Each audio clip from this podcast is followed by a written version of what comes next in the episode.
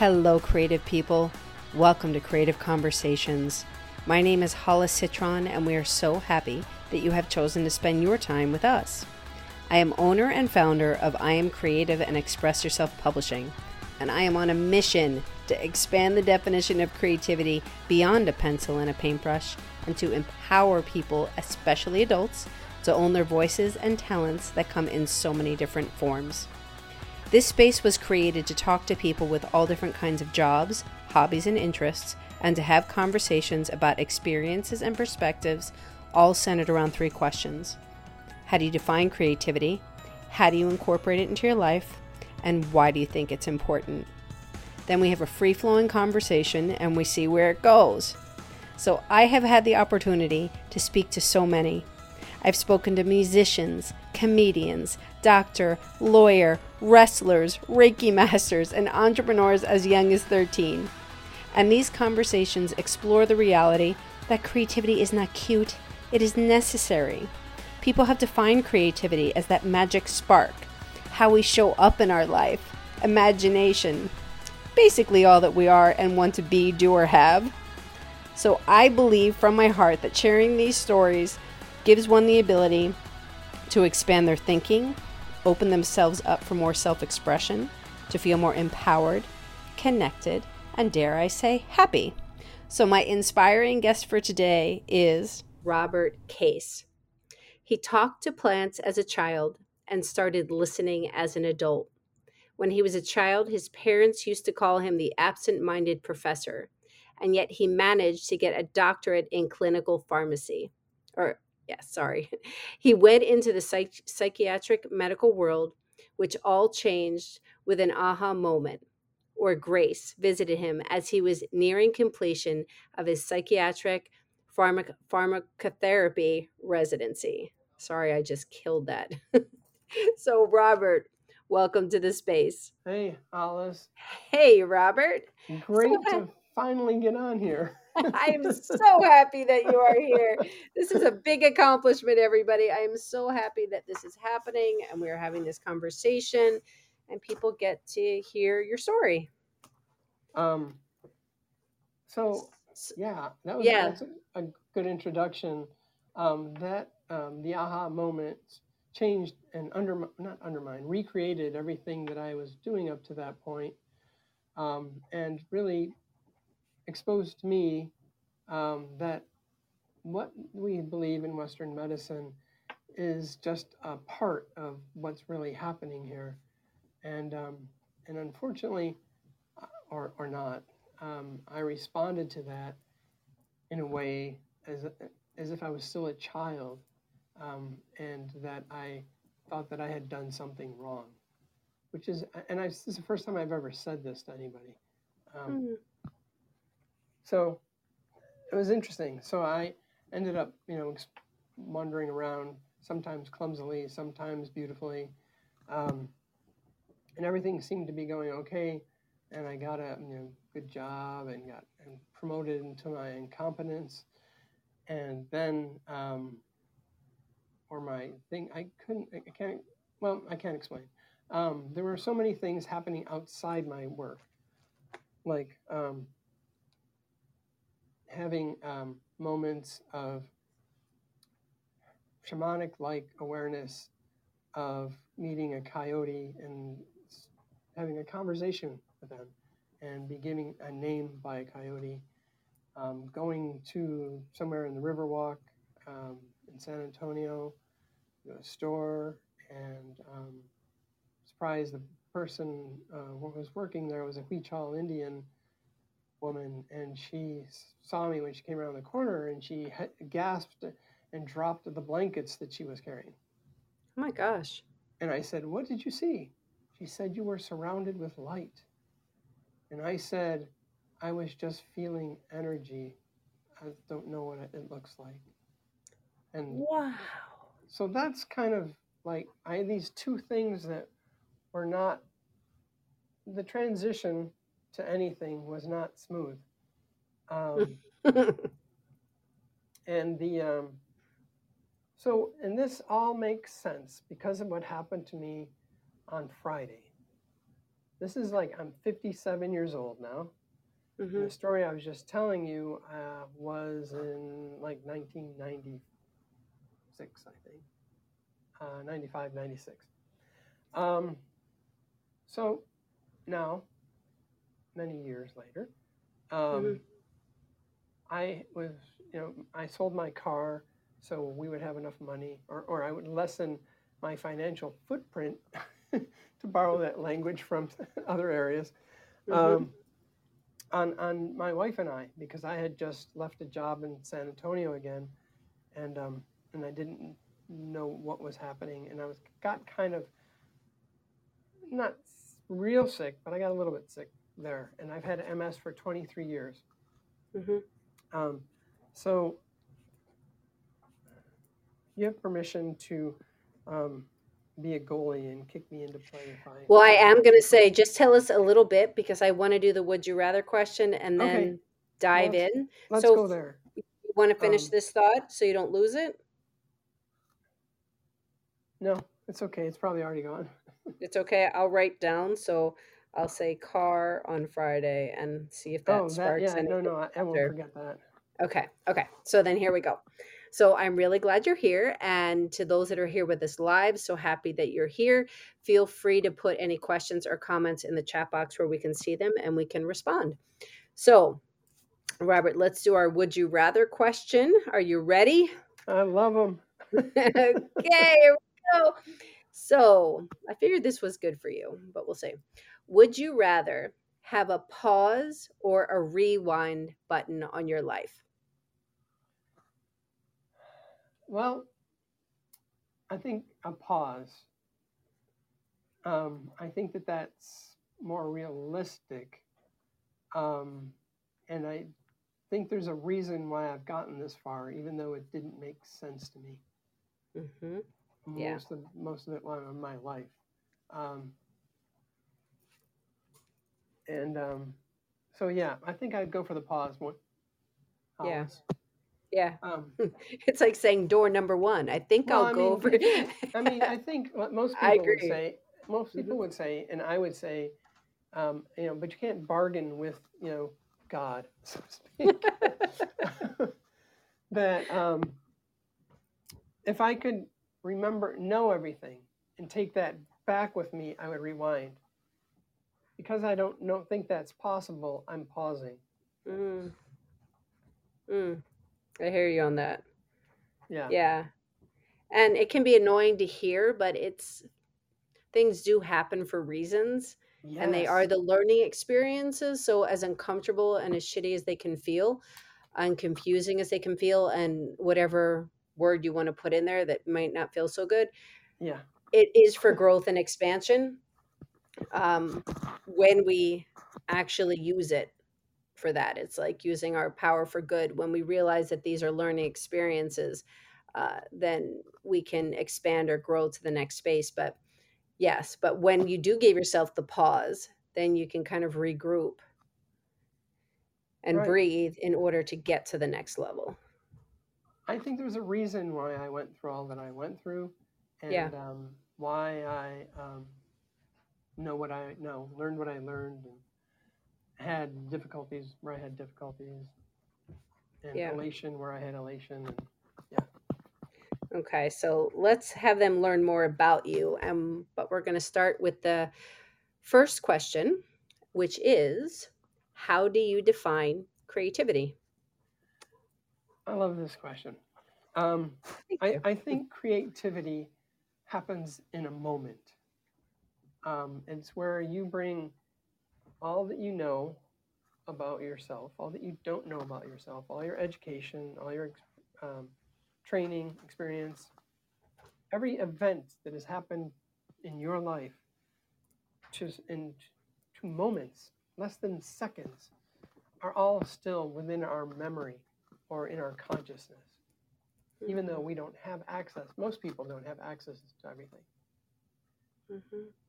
And so I think that that's the moment, and that's where creativity springs from.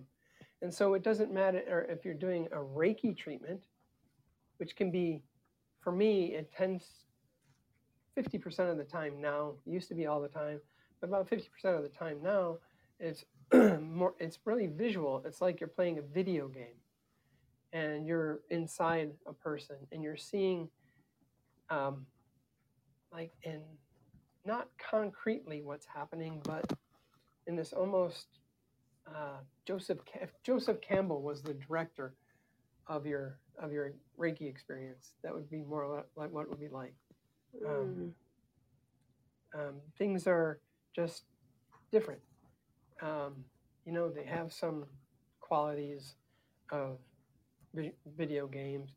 Um, but the things aren't there. You're in a person's lungs and it's all white. It has holes. It looks like torn curtains or whatever.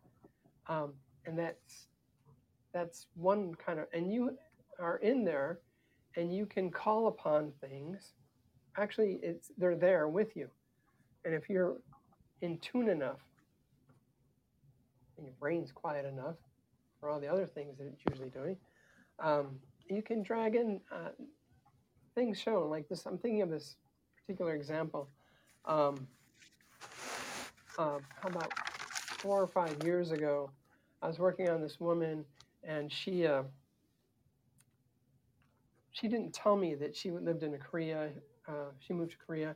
She was doing ironing one day, and she left the window open. And apparently, had these industrial uh, contaminated dust storms that popped mm-hmm. up in the city she lived in, and everybody knows to close the windows because it's toxic and that people yeah. get really sick. Mm-hmm. You get all these lung illnesses and asthma aggravations and pneumonias. And so that happened to her. And she got this uh, severe thing, more severe thing. It's progressive and it leaves kind of like these torn curtains, things where the alveoli used to be used to be in your lungs, mm-hmm. um, and that those become little pockets for infections, and and become progressively destructive to the lungs.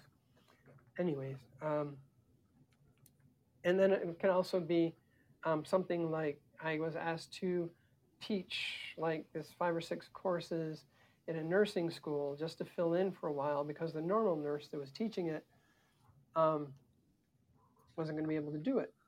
So I just went in there and, and in the first class, I could see, and, and this is um, a little history on, on this scenario, is that pharmacology and nurses tend not to get along real well.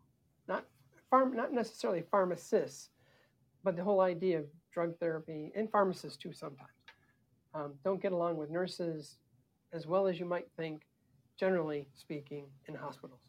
Why? because each one thinks that they know the most important thing to do. Mm-hmm. And so neither one was talking to each other about how they can help each other. Mm-hmm. So when I went into this, and I could see immediately that I was losing them, like in, within you know ten minutes, fifteen minutes, and I and so I was like, so what's ha- so what's happening? And I asked them questions, and and I learned quickly that they didn't understand the mechanisms of illness and and why and and as pharmacists and pharmacologists you learn that that is why you know about drugs is because it influences something that's happening in the illness and the, and the mechanism of the illness is also the thing that causes all the physical symptoms and what your target for the drug therapies are mm-hmm. so and most of these are theor- theoretical I know that now. I didn't know that when I was doing it. mm-hmm. Um, so I quickly started explaining them like basic pathophysiology and tying it into what they know about physical assessment and the things that they do for people with why do you weigh a person every day when they have heart failure? Why do you, you know, or things like that. Mm-hmm. Um, so, and they were able to, to pull it all together. And the that next year, I was invited, or when they graduated a year later, rather, I was invited to be their um, the graduation speaker. Wow. And I was wow. like, it's like one of the most proud moments in my life. wow. Wow. But what you're saying there is so here you were in a situation where you were speaking your thing and you saw that you were losing them. Their eyes were glazing over or however they were showing what they were showing but then you realize okay let's meet them where they are speak their language take your knowledge your information but have it apply to them in a way where it makes sense you're not speaking over them or above them but you're speaking to them so they can understand it exactly correct? exactly and they did really well and you know in our little section well obviously because they they invited you back yeah. Yeah, that was anyway. That's the be- that's beautiful. That is creativity. That is creativity. That you know, is in a Reiki session, you're doing that, and all of a sudden you have this. You know what hydro seeding is? I don't.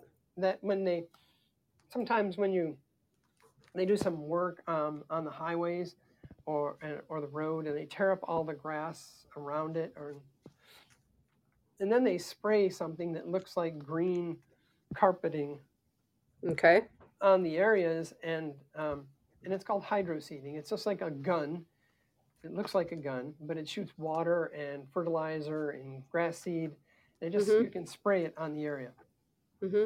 and then it turns into hopefully lush green grass mm-hmm.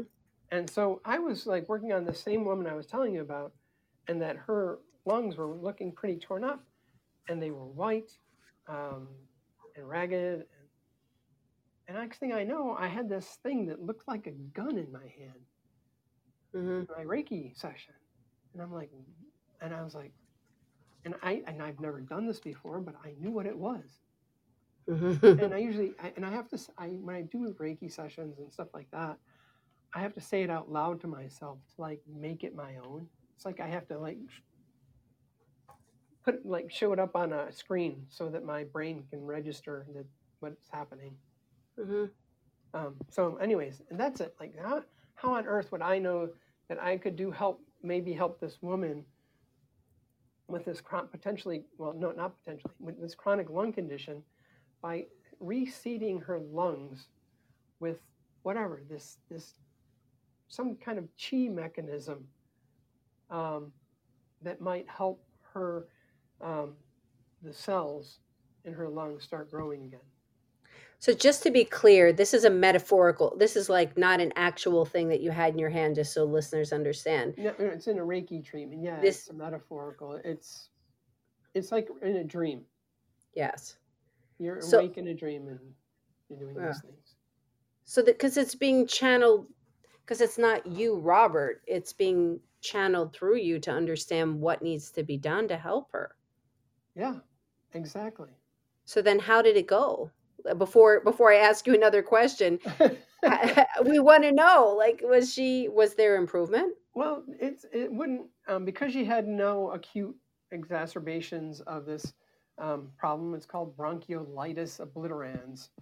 It's really mouthful. Um, mm-hmm. But the obliterans captures what's happening inside of her lungs. Obliteration. Mm-hmm. Um, so she had nothing going on there, and so we wouldn't expect to see anything, you know, in a couple weeks. Mm-hmm. Um, one of the things that came out of this, which I think is, and she used to talk about, all tell me about the food that she ate, and it always was making her sick. Um, when I would see, like, you know, at, talk to her and see how she was doing it. Um, and um, one of the things that did happen in our couple weeks left in the four weeks of treatment um, is that she became a vegan and she started feeling better. Huh. So okay. I think that sometimes when you leave the door ajar, um, mm-hmm. answers come from wherever they come from. And you don't have to know everything. Mm. Back in the in that story about the woman from Korea, I didn't know anything about what was going on with her. Yeah. You know, I'm like walking through this dream and I have this intuition to look down and there's this kind of like dust rhinos. They're bigger than dust hamsters and stuff like that. Um, mm-hmm. And uh, so and I just kind of reached down in this dream and I pulled it aside and I see that there's, I was standing right in front of a door in the floor and I could see the little hook where you could reach down and grab it and open it. and, and so that's uh, that's creativity in the same same time frame. Um, but it's it's always it's there. It's always around us, whether or not we're doing Reiki, dreaming, whatever. It's there. These are the synchronistic moments that we're all should be paying attention to. Mm. Wow, gosh, we only have our, our time frame is an hour to speak, and there's so much to cover. Uh, I want people things that I'm going to say, these words, which I just think are so beautiful that will, are coming to my head, and things that you're talking about is intuition, uh, shamanic. You mentioned in the beginning, dreaming. These are.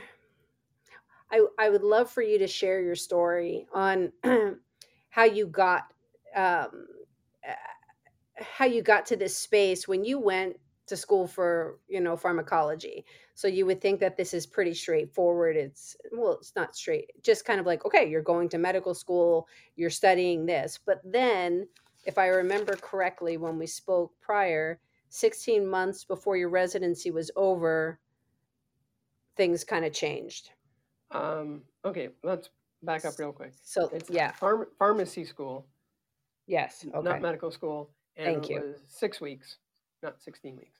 Okay. But yeah, there we go. Right. Um, so, so share that, please. Yes. Expand on that. Well, there's, I, I can tell you a couple things from my childhood. Okay. Um, there's three things that come to mind.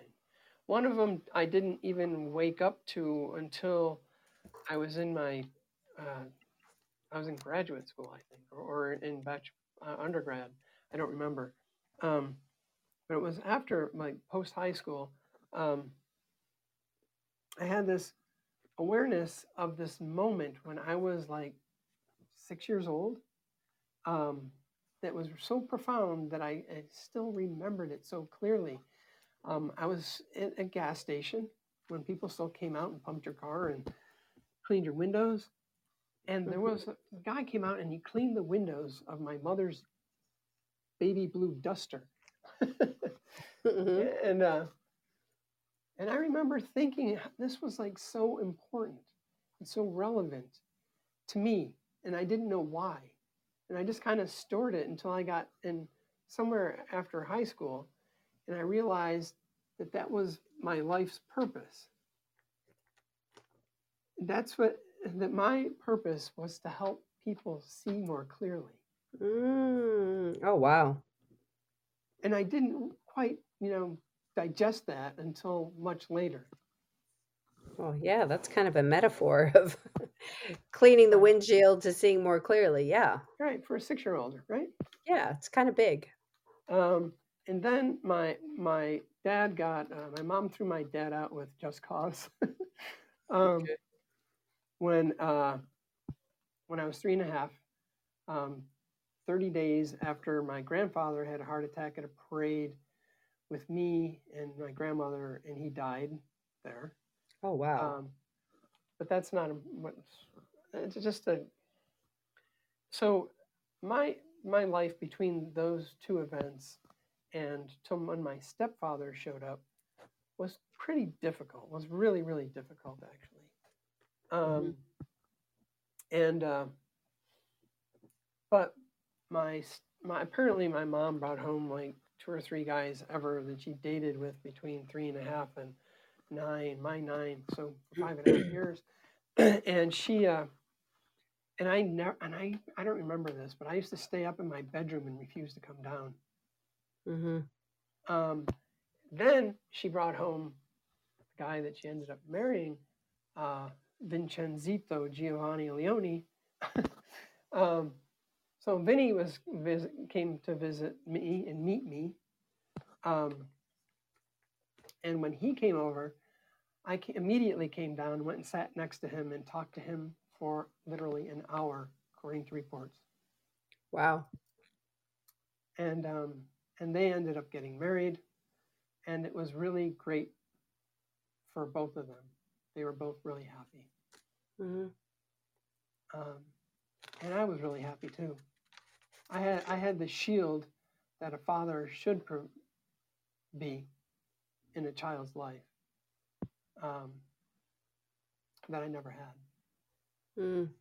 So, um, those are two things where intuition was guiding. The other one, when I was like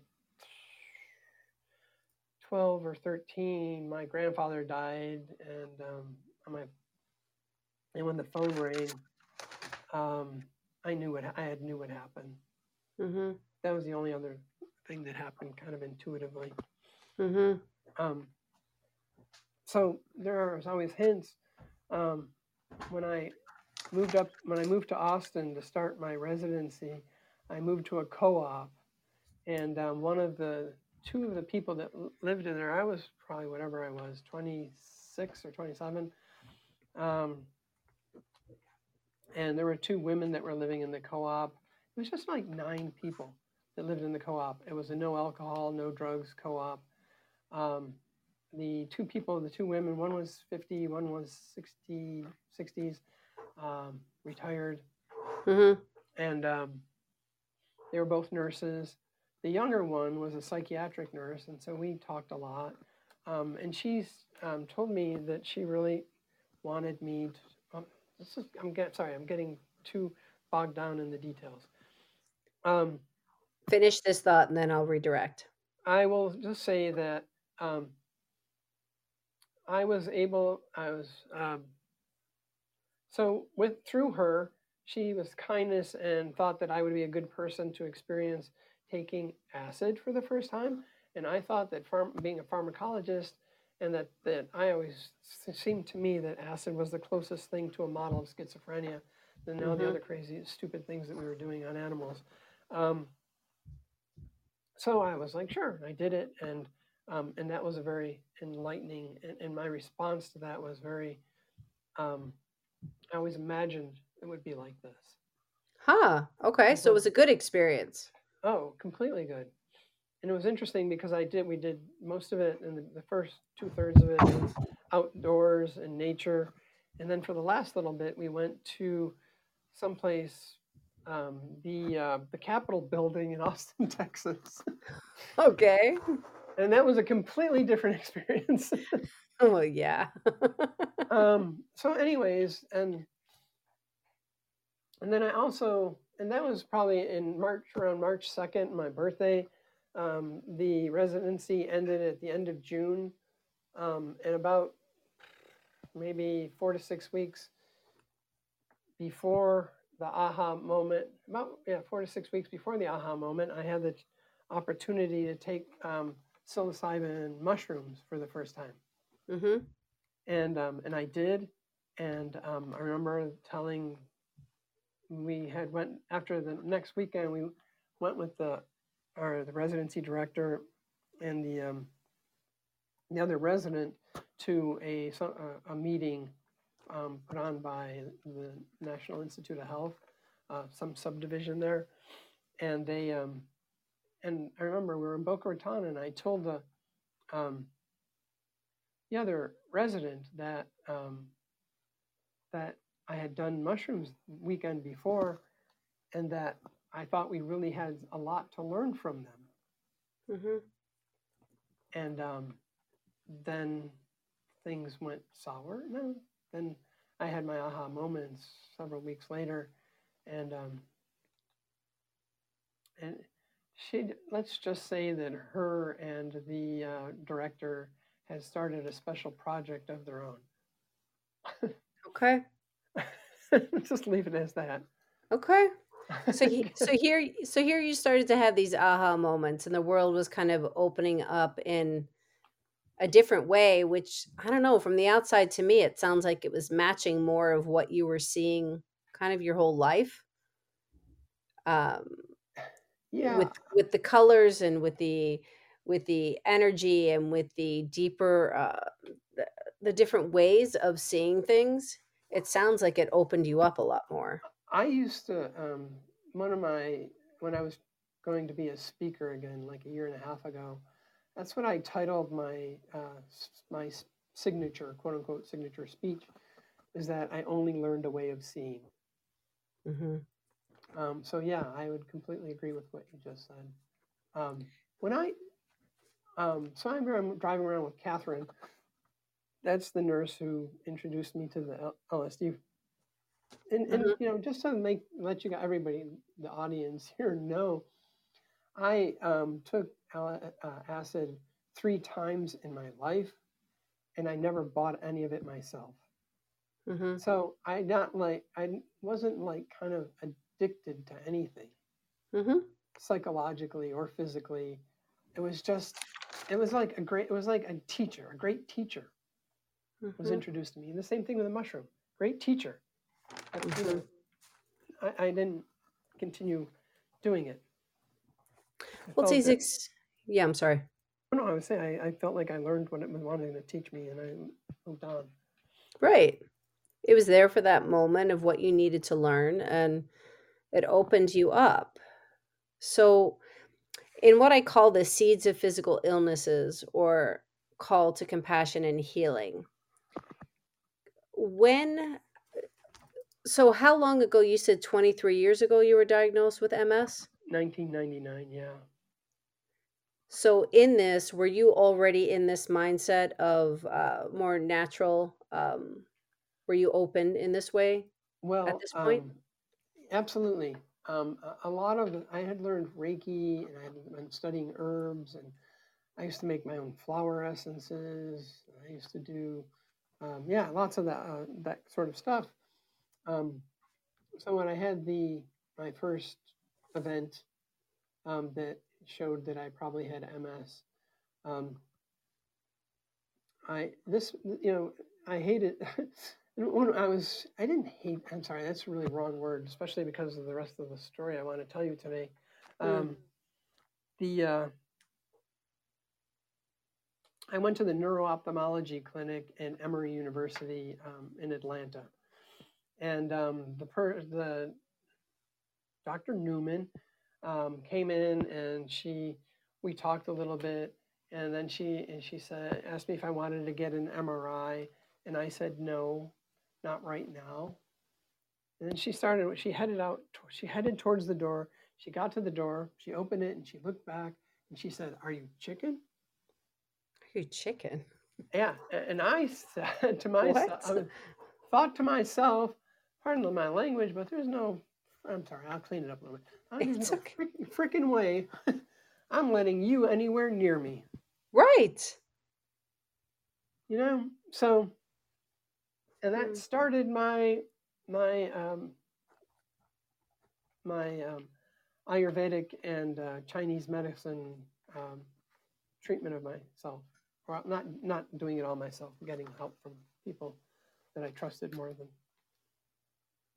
um Well, you Oh. have, I just have to say, sorry to interrupt, but you have an advantage in a sense, I'm seeing. I mean, with all of your knowledge, with all of your schooling of Western medicine, absolutely so there's all of this, this knowledge. You're not just coming into something being completely raw and like a newbie in this. But oh my gosh, what you just said is showing such control from what I see of of being if a doctor who's supposed to be the expert in this case says to you, "What are you chicken?" yeah and then you ha- you had the ability and I think it's important for people to hear this to say, um, "No." like you don't you're not going to bully me and you are not the end of I get to I get to make decisions in this space. yes and and this is huge you know wow you know just listening to you you choose the word choose the words that you just chose um i got goosebumps all over um Mm. so yeah and um Hmm. so can i tell you what i wanted to tell you this Yes, please. About the car about on Friday? The yeah car on Friday. so Friday? on yes. friday i was drove my wife and i are sharing the car as i mentioned Mhm. and um, and I don't remember exactly what happened, but um, I yelled um, louder than I think I had ever lou- yelled, certainly at her um, before, and Mhm. um, and I felt like I was protecting a boundary, is what it felt like. Okay. And um, your your boundary? Yeah. Okay. Nothing that she would know about or see, but it was just something happened. And then so she got out of the car, I got took over and I was driving, I was gonna go to the grocery store. And I got about two blocks down the road and it occurred to me that Robert, some part of you hates yourself. And this is the first time I've ever chosen those words. Actually, I didn't say some part of you. I just said, oh my God, I hate myself. Some part of me hate. Yeah, no, I, I don't even remember. I know mm-hmm. that I was uh, using the word hate and I was, um, and I directing it back at myself. Mm-hmm. And this is is so important for me because my mom, um, I, I got sick after the two events I mentioned. My mom got extremely um, physically punitive, punishing um, with hands and pulling hair and wooden spoons. And it was always, as a child, I remember it was really unpredictable and I didn't know often I didn't know what I did wrong mm-hmm. um, and why I was being hit and mm. screamed mm. at. I have a cousin that I still talk to. She's like, I always told your mom to stop screaming so loud. Mm-hmm. So, anyways, I just, um, and then two days, and then the next day, I um, was I had a, a, this interview, and I'm going to um, start taking classes and learning how to work with um, uh, modern mindfulness. Okay. Um, and it's a training organization, a global training organization. Mm-hmm. And um, we were just I was talking to the guy, and, and um, for this last thing, for me to give him some money, um, and for the for, he said something, and we were talking about like what I just told you about. You know, I was yelling at my wife and blah blah blah, and she was, and so I don't remember exactly what I said, but he said, um, "She really loves you. She must really love you." And and for the first time, I realized, in in a, in a new and different way, that yes, somebody hmm. really loves me. Hmm and it was like this profound moment for me. Mm-hmm. Mm-hmm. So basic and fundamental. Mm.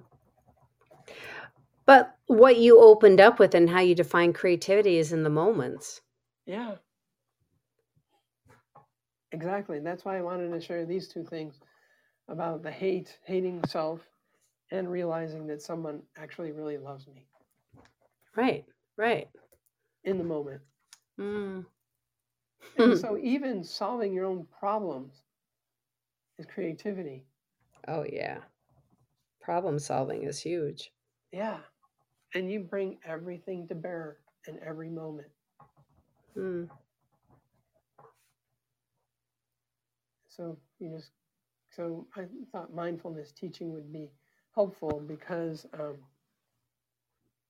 I've been wanting to see a therapist for the last I guess about five weeks now. And one of the first goals that I have is to develop awareness of core beliefs. And I thought think that the two things I just told you are really essential. Yes, they are. Wow.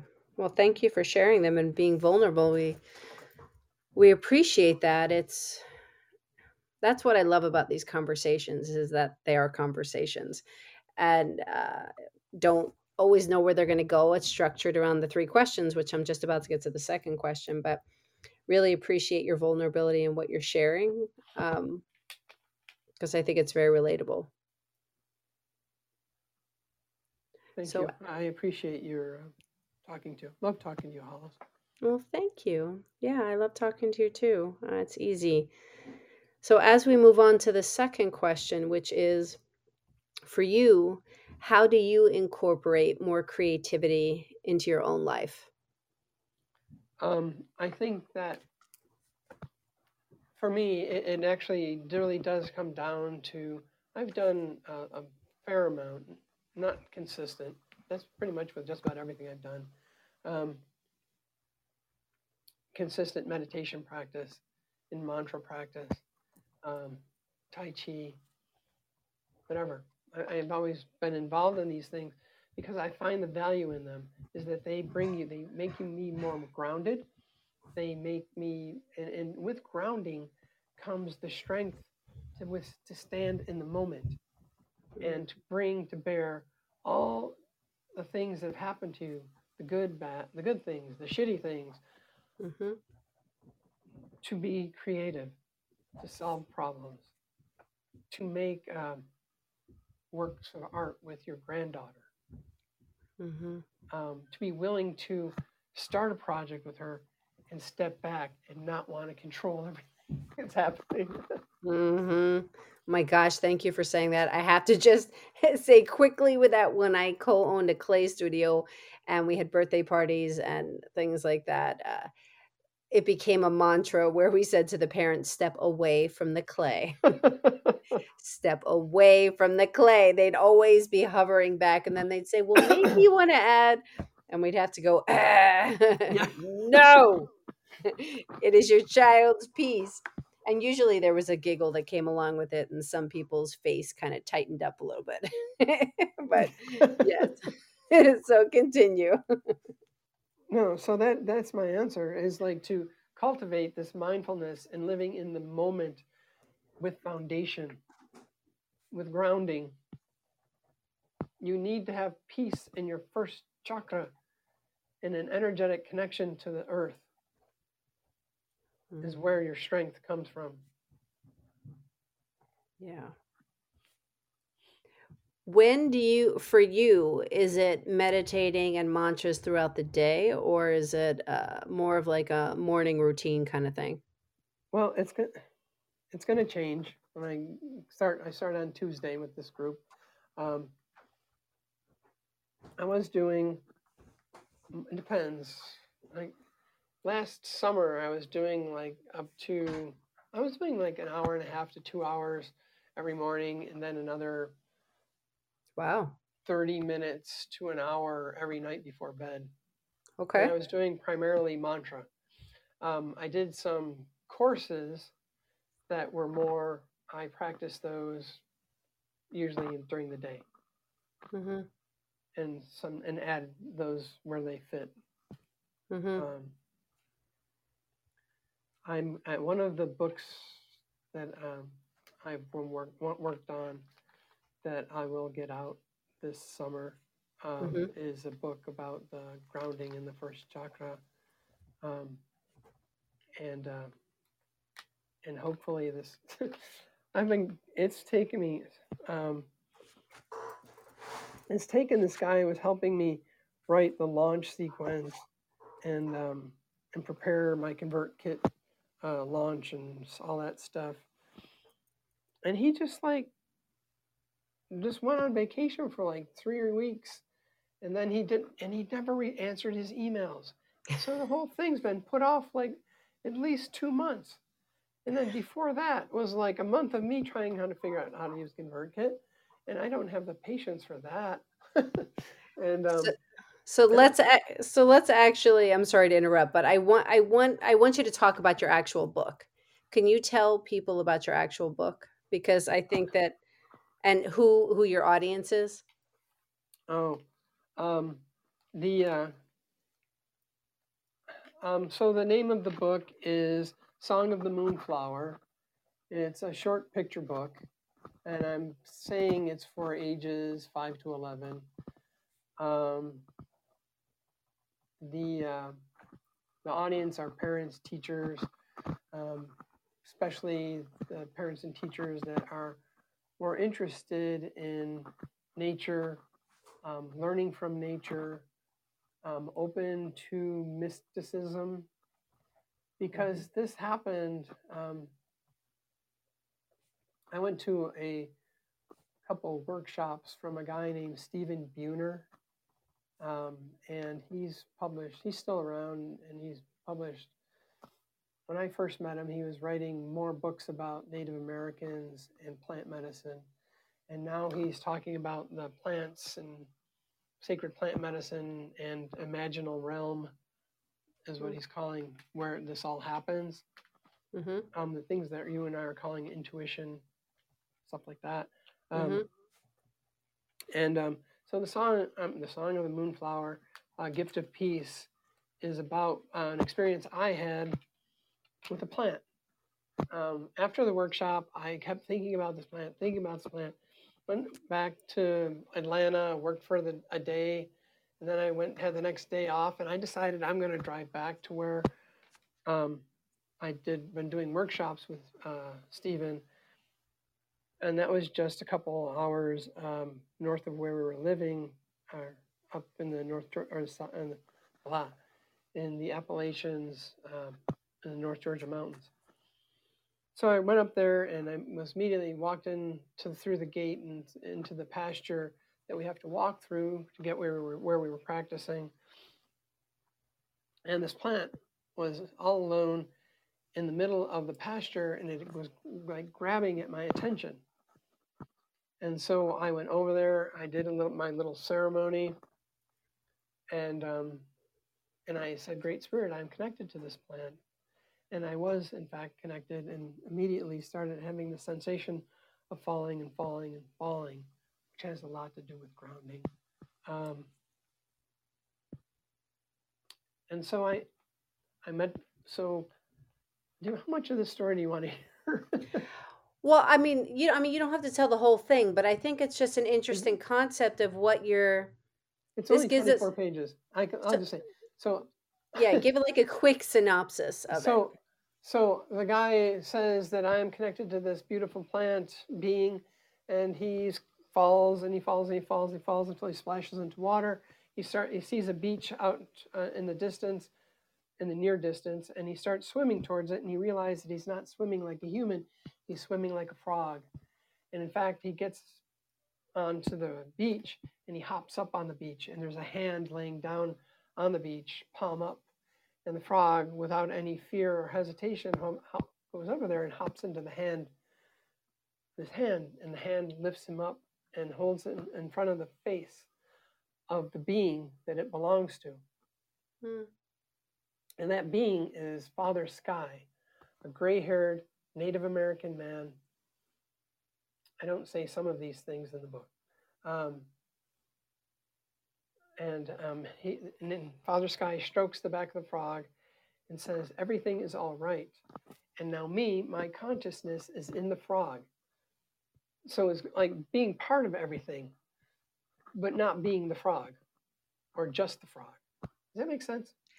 It so what is it so with a child reading this, what is the main message that you are getting across? Everything is all right.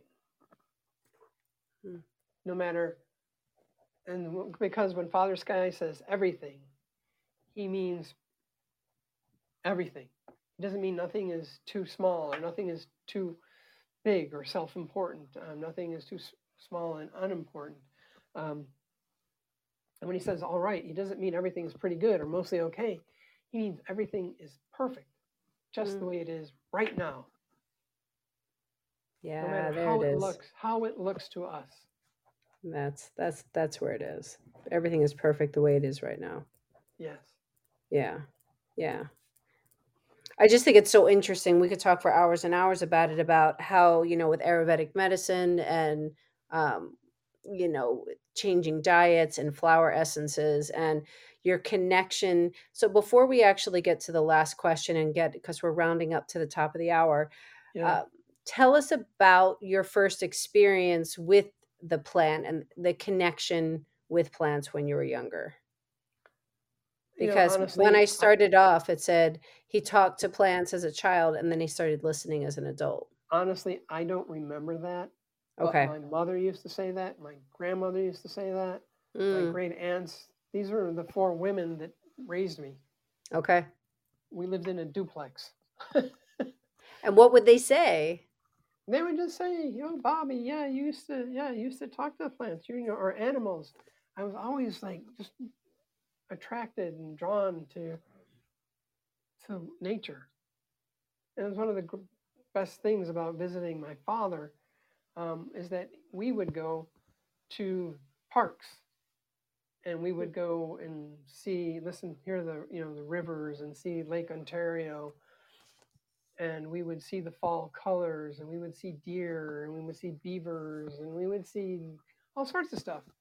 And that was just a great thing. And my grandfather had a big garden and so and they my dad bought me a gun i never shot my gun.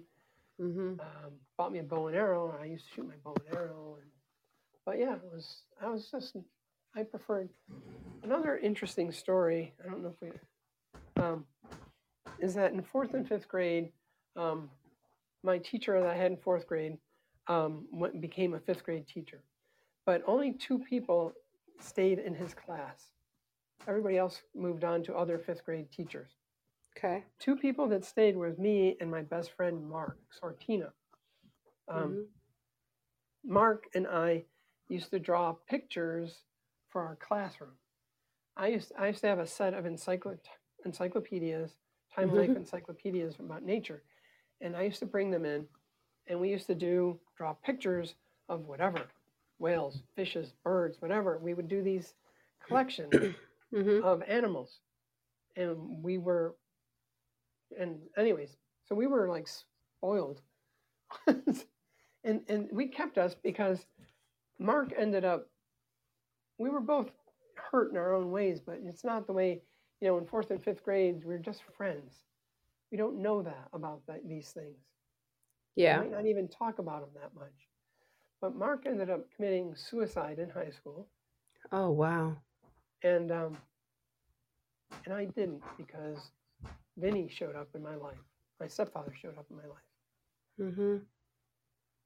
Um, so yeah, but and so there was always that that's connection. This desire to be close to animals and nature. Wow, so you felt like that this teacher gave you the space in order to be expressive in that way? Absolutely. Mm-hmm. I mean, we use an overhead projector. Not not an overhead. What's the other one that you can like put a book on and it shines the image? Yeah, up? yeah, yeah. It is an overhead. Mm-hmm. So we used to do that, and we used to take our.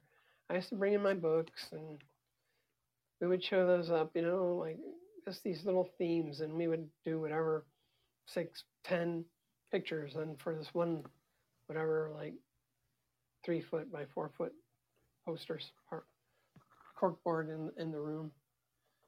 Um, it's so it's so important to have that expression, and it's so important for here you had a connection with his name was Mark, correct? Yeah. I was like, yeah. So you guys had this connection and you had a common interest and you had this teacher, an instructor who allowed you the space to be expressive in that way. So that's wonderful that that you had that. It's you yeah. hate to say it's a gift, but it is when someone gets you. It's it's like my son when he was in second grade, he went through a um Ringo Starr um, thing, and and when he was learning uh, cursive and to like to write his name, um, he would put Jared and then a little carrot Ringo Citron, and his teacher was really cool with it. His teacher would smile and say, right. you know, he would support it. It wasn't just like your name is Jared. Yeah.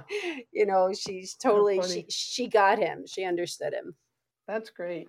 Um, yeah. Um, I yeah, the, the fact I never thought much about why that we were the only two people in our class that got held back to stay with Mr. Albert, and it was it was great. Yeah.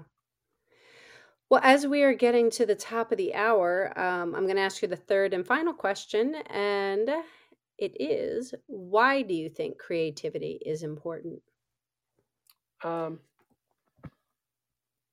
this is how we contribute to the world and this is the mechanism for that. And it's also how you heal yourself and how you heal others. Um, if you don't express this, mm. you know, completely, if you don't get keep digging until you get to the emotions, you may get sick. Mm. or or your relationships. Um, you will not not show up completely in your relationships if you don't um, express you know, down to the bone. Mm. That's how I feel now because I've realized, yes, I can. Can and I said this. I told the the meditation teacher that was hiring me um, that he and I told him the story. I told you this already. Um, yeah, he he gets it, and that um, and he thought it was a sign that the real to confess that I hated myself was a huge sign of progress. Yeah. Well, what you said about um, digging and releasing and expressing and expressing the emotions, saying the words, um, admitting all of these things, these layers. We need we need to do this. It's in order to grow, in order to expand. They can't because if you're not expressing, you're repressing. Good, good And one.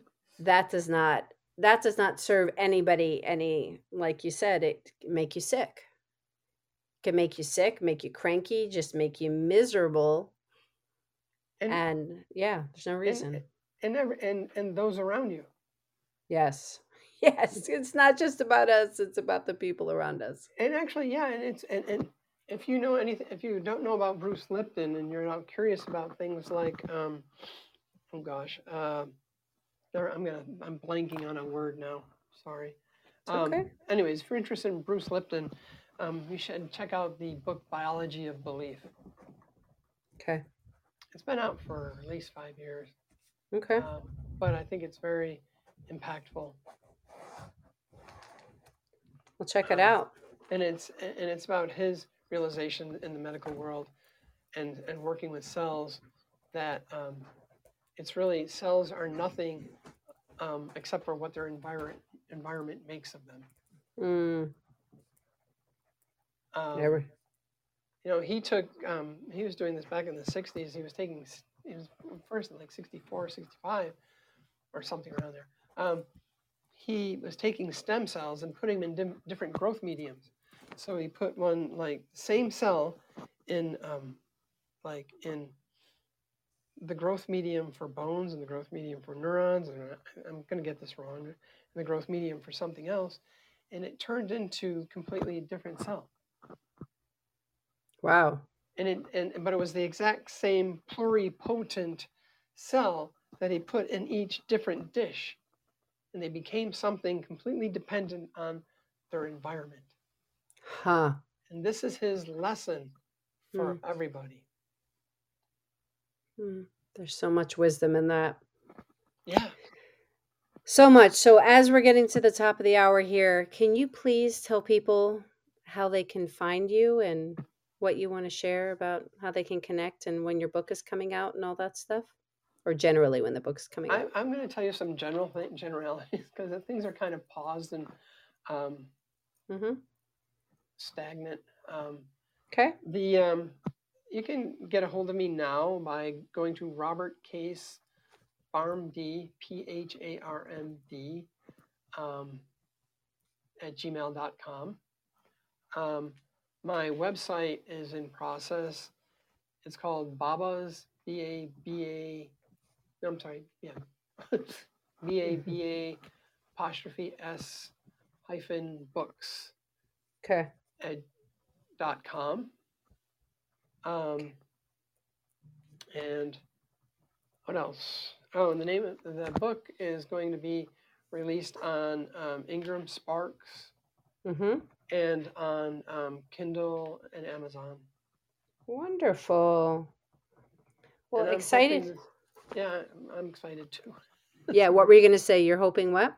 I'm hoping this is done in two months, or three months, two months. Okay, so the goal is that by the end of the summer.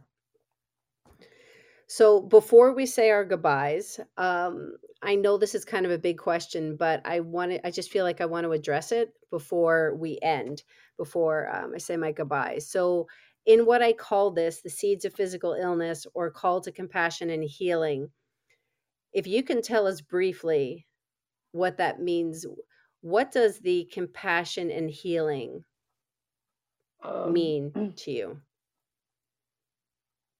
Well, I think compassion is one of the most important functions of the heart or the heart mind. And um, and I think that is something that we can cultivate, um, and something that I found Eastern religions um, a, a, more accessible source for myself. Mm-hmm. Um, and um, and I don't think that, to me, compassion and healing, those are like in the examples of Reiki that we talked about. There is no perfect example for compassion to feel completely without judgment, then in my experience, that's what Reiki was for me. Was mm. this rapid, deep dive into compassion. Mm. And and and does that make sense? Just, my wife tells me not to say that, but yeah, no, it um, does. Um, but Reiki is completely non-judgmental and someone is inviting you into their being, allowing you to access their being and trusting you. Mm-hmm. And, and I am working with guides that I've never even seen before, and I completely trust them. Yeah, it is. It's all about trust. So, where do you end? Where do I begin? Mm. Where does my healing not affect my neighbor? Where does my feeling healing not affect the people I work with? Mm. You know what I mean? There is no boundaries here. Whew, we could get here. We're getting really philosophical. It is a very deep concept, and it's true. but we're all connected. We're all energy. We're all. Where are the boundaries? There are. We need to set boundaries in certain ways in order to protect ourselves. I find to protect yes, myself. Yes, I agree with you. But at the same time, we are we are all connected because our actions affect other people. Our emotions affect other people, and on a smaller scale and on a grander scale. Yes. So we are going to have to continue this conversation at another time. But Robert, I want to thank you so much for hanging out and sharing who you are with everybody. And thank you. I hope that you got somebody get some benefit from it. And I hope yeah. someone uh, emails me too. yeah. yes. Well, you know what? Why don't you type your email in the chat box while I say the goodbyes? So why don't you put it in the chat box there um, if you see how to do that? And I am just going to say to everybody, thank you so much to those joining us here live. We appreciate you, those catching the replay. We know you could be doing anything with your hour, and we so appreciate you hanging out with us. This space is all about inspiring each other, connection, and sharing stories. So please like, follow, share, all of that good stuff so we can get oh, this no. goodness. Don't don't hang what? up, Hollis. I'm not hanging up. I'm still talking. Okay. I was just in the middle of talking. just because I made a mistake there. It's okay. It's okay. Or maybe it um, just doesn't fit. It's yeah. it's okay. Um, I don't know how that happened. But we, uh, I believe, we've always needed this, but we have needed it now more than ever. We need to lift each other up. We need to share. We need to just lift each other's spirits up. So please like, follow, share, and spread the goodness. And um, yeah, so wherever you are in this world, I wish you a good morning, a good afternoon, and a good evening, and look forward to connecting soon. So, goodbye, everybody. That was beautiful, Hollis. Thank you. Thank you. Bye.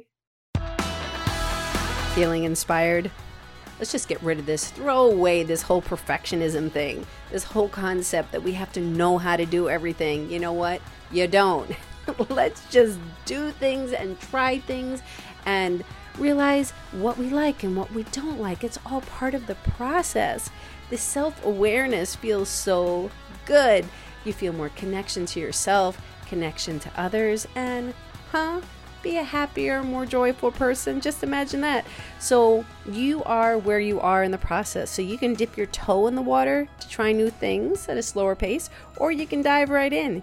Here at I Am Creative and Express Yourself Publishing, we meet you where you are. So, there are so many ways to check us out. Explore our experiential kits. They have everything in them that you need to try new things. You don't have to buy anything else but this kit and just explore. There's Creative Shui, which is seven elements to joy and happiness. Through the publishing house, Express Yourself Publishing, multi author books, coffee books, solo book opportunities. It is all about expression, all about it. And it's again just trying these things and realizing what you're good at. Don't all of a sudden think that you only fit into one box because we don't. We are not made for boxes. there is also my TV show, I Am Creative. Check it out. The links are all in the body of this podcast. You can just click the link. And you know what? Don't say, oh, maybe I'll check it out tomorrow. Life's too short. Just click it, see what it's about. There is honestly no judgment. It's all about exploring the possibilities, expressing yourself, and expanding your thinking. I will give you the website, which is iamcreativephilly.com. So I am creative Philly, P H I L L Y.com. And just remember that you are an expressive being, so own it. I am looking forward to hearing your story because we all have one.